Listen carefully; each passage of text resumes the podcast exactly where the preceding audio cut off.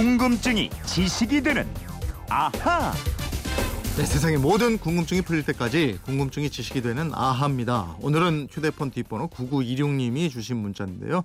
전 세계 초고층 빌딩 꼭대기에 올라가서 사진을 찍어 인터넷에 올리는 사진 작가가 있더라고요. 이번에 잠실 롯데월드 타워에도 몰래 올라왔던데 세계적인 초고층 빌딩이 궁금합니다. 마천루의 저주도 있던데 왜 이런 말이 생긴 건가요? 이러셨어요. 네, 모험심이 강할 것 같은 강다솜 아나운서와 알아보도록 하겠습니다. 어서 오세요. 네, 안녕하세요. 강다솜 씨는 고소공포증 이런 거 있어요?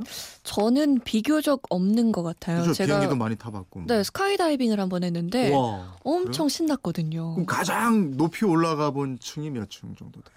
어, 그거는 딱히 63빌딩 저, 정도. 저도 네. 63층이에요. 네, 네, 네. 9916님이 말씀하신 이 사진 작가 에, 운동화 신고 롯데월드 타워 공사 현장 꼭대기 철골 구조물에서 사진을 찍었던데 이 빌딩이 가장 높은 빌딩은 아니죠? 음, 국내에서는 최고층이죠. 네. 123층, 555m 높이입니다.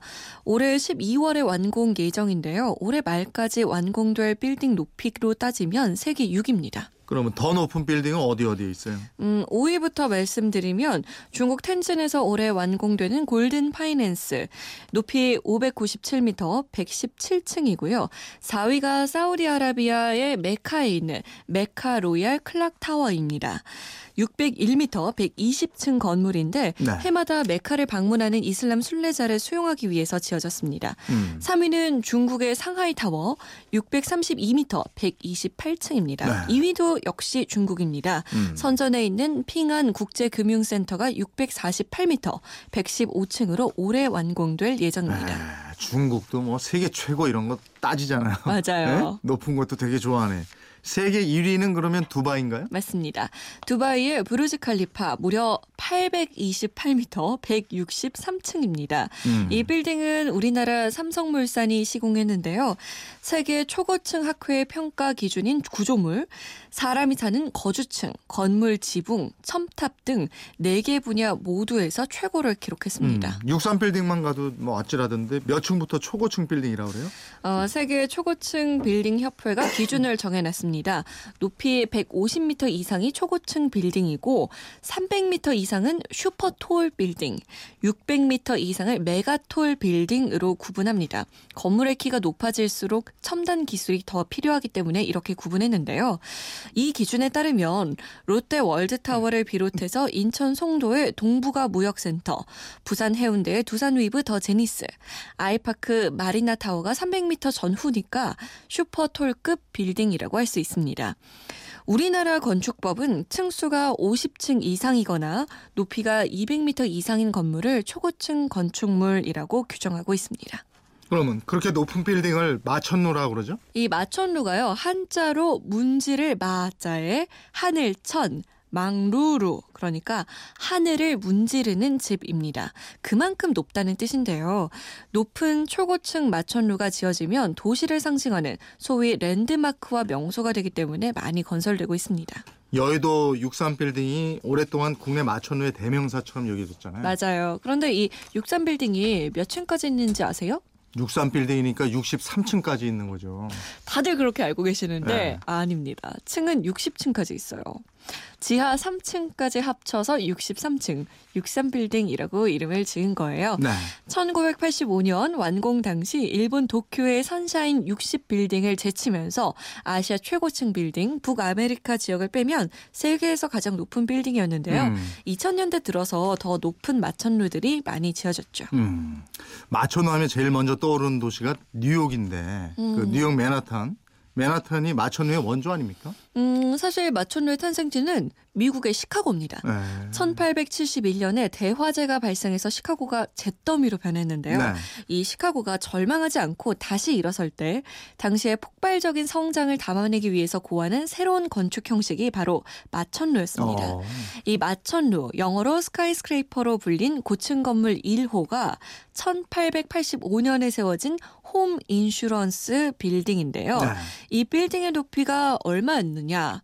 60m. 층수로는 10층이었습니다. 야, 그랬어요? 10층인데? 네. 야, 지금 어디 그야말로 명함도 못 내밀네. 아, 그쵸. 그런데 마천루로 불렸군요. 그러다가 뉴욕으로 넘어간 거예요? 네. 마천루는 철골과 콘크리트가 석재를 대체하면서 본격적으로 등장했고요. 특히 1852년에 오티스가 발명한 엘리베이터가 건물의 높이를 치솟게 만들었습니다. 아, 1930년 맨해튼에 완공된 크라이슬러 빌딩이 77층 319m로 마천루의 경쟁의 막을 열었고요. 1931년에 완공된 엠파이어 스테이트 빌딩은 102층 네. 381m로 건설됐는데 이 빌딩은 110층에 443m 높이의 시카고 시어스 타워가 등장할 때까지 약 40년간 최고층 빌딩이었습니다. 대명사였죠, 뭐. 맞아요. 엠파이어 스테이트 빌딩은. 예. 빌딩이 그렇게 높으면 근데 비행기하고 충돌할 가능성도 있고 그렇지 않아요? 있습니다. 엠파이어 스테이트 빌딩은 심지어 실제 비행기와 충돌한 적이 있습니다. 어. 1945년 미군의 폭격기가 안개 속에서 항로를 잃고 헤매다가 이 빌딩과 부딪혔는데요. 네. 비행기가 박살이 나면서 많은 사상자를 냈지만 네. 이 빌딩은 멀쩡했어요. 오. 그래서 오히려 튼튼하다라는 명성을 얻기도 어, 했습니다. 그래요. 마천루의 저주라는 말 있잖아요. 이런 말은 왜 생긴 거죠? 마천루의 저주는 경제학 가설입니다. 초고층 빌딩이 완공되는 시점부터 경제 위기가 시작된다는 주장인데요. 미국 자본주의의 힘을 보여주는 크라이슬러 빌딩과 엠파이어 스테이트 빌딩이 완공된 1930년, 1931년은 대공황으로 미국이 최악의 경제 위기를 겪던 시절이고요. 예. 뉴욕의 쌍둥이 빌딩인 세계 무역센터와 시카고 시어스타워가 건립된 1970년대에는 오일 쇼크가 발생해요. 그래서 미국 경제가 또 엄청 고생했습니다. 두바이도 그렇잖아요. 두바이도 세계에서 가장 높은 빌딩 부르스 칼리파라고 그러던가요? 네. 이거 완공되고 경제가 나빠졌죠. 아랍에미리트의 두바이는 2004년에 이 빌딩을 짓기 시작했는데요. 완공되자마자 글로벌 금융 위기가 터졌습니다. 예. 그래서 2009년 11월 모라토리엄 즉 채무 상환 유예를 선언하고 말았고요. 중국도 세계적인 빌딩이 곳곳에 잇따라 들어서고 있는데 음. 이 경제 성장 속도가 눈에 띄게 둔화되고 있죠. 아니 듣고 보니까 이게 우연의 일치라고 보기만 맞아요. 어려운 그런 상관관계도 꽤 있는 것 같아요. 이 마천루의 저주라는 가설이 우리나라에서는 들어맞지 않았으면 좋겠다 이런 생각도 드네요. 네. 9916님 덕분에 또 많은 걸 알게 됐습니다. 선물 보내드리겠고요. 이분처럼 궁금증, 호기심 생길 때 어떡합니까?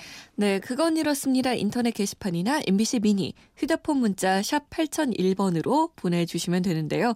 짧은 문자 50원, 긴 문자는 100원의 정보 이용료 있습니다. 생활 속의 호기심, 궁금증 많이 보내주세요. 네, 궁금증이 지식이 되는 아하 강다솜 아나운서였습니다. 고맙습니다. 고맙습니다.